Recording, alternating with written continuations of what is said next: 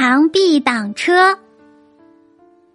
有一次，齐庄公带着几十名随从进山打猎，一路上，齐庄公兴致勃勃，与随从们谈笑风生，驾车御马，好不轻松愉快。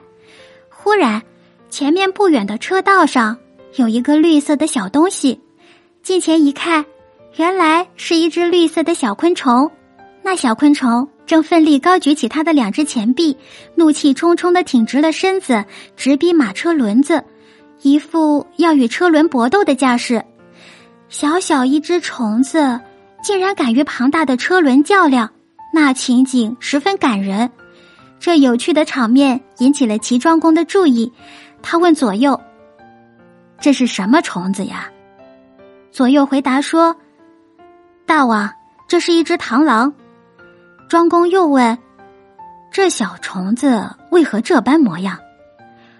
左右回答说：“大王，他要和我们的车子搏斗，他不想让我们过去呢。”哦，真有趣，为什么会这样呢？庄公饶有兴趣的问左右。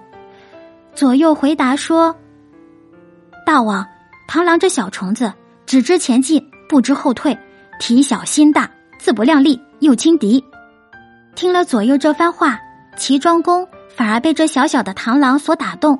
他感慨的说道：“哎，小小虫儿志气不小，他要是人的话，一定会成为最受天下尊敬的勇士啊！”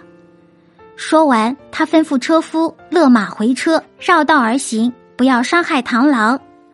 后来，齐国的将士们听说了这件事。